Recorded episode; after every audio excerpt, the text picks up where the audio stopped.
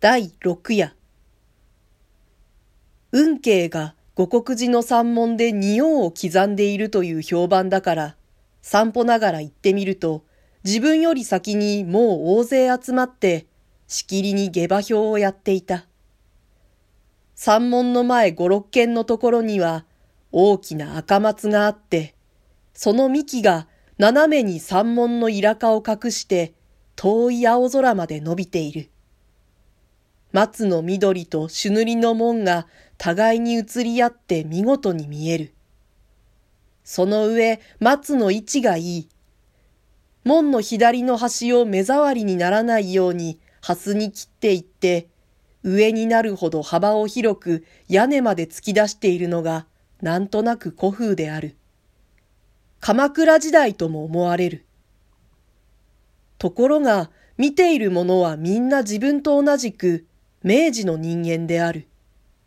そのうちでも、車夫が一番多い。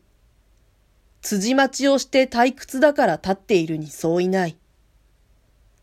大きなもんだなぁ、と言っている。人間をこしらえるよりもよっぽど骨が折れるだろう。とも言っている。そうかと思うと、へえ、仁王だね。今でも仁王を掘るのかね？へえ、そうかね。わしはまた仁王はみんな古いのばかりかと思ってた。と言った男がある。どうも強そうですね。なんだってますぜ。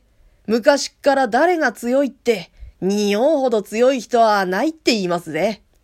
何でも、大和武の御事よりも強いんだってからね。と話しかけた男もある。この男は尻をはしょって帽子をかぶらずにいた。よほど無教育な男と見える。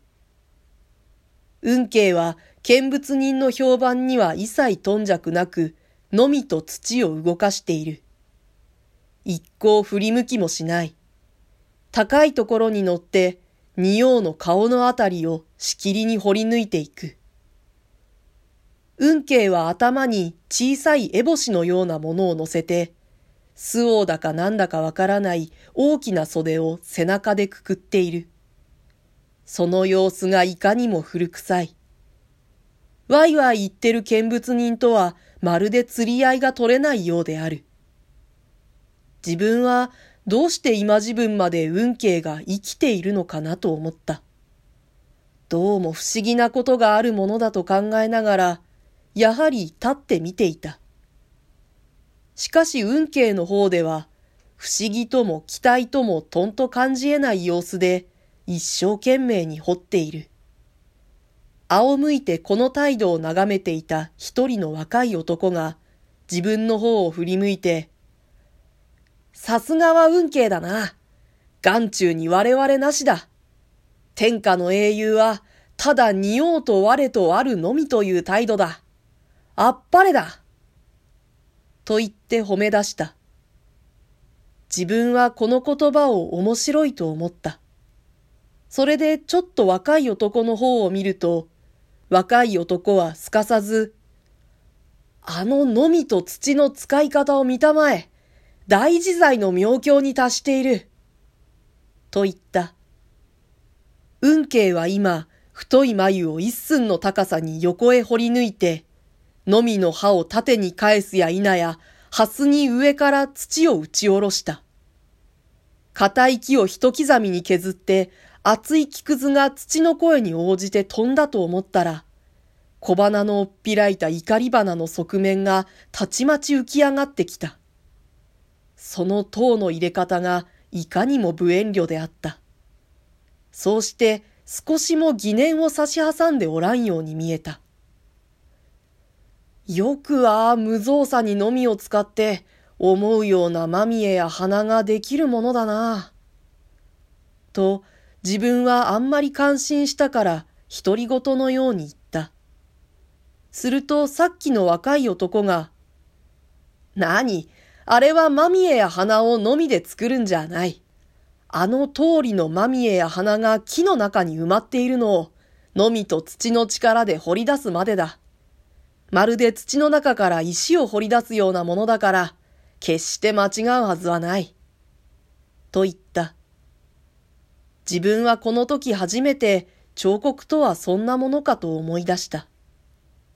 果たしてそうなら誰にでもできることだと思い出した。それで急に自分も仁王が掘ってみたくなったから、見物をやめて早速家へ帰った。道具箱からのみと金槌を持ち出して裏へ出てみると、先だっての嵐で倒れた菓子を薪にするつもりで小引きに引かせた手頃なやつがたくさん積んであった。自分は一番大きいのを選んで勢いよく掘り始めてみたが、不幸にして仁王は見当たらなかった。その次のにも運悪く掘り当てることができなかった。三番目のにも仁王はいなかった。自分は積んである薪を片っ端から掘ってみたが、どれもこれも仁王を隠しているのはなかった。ついに明治の木には到底仁王は埋まっていないものだと悟った。それで運慶が今日まで生きている理由もほぼわかった。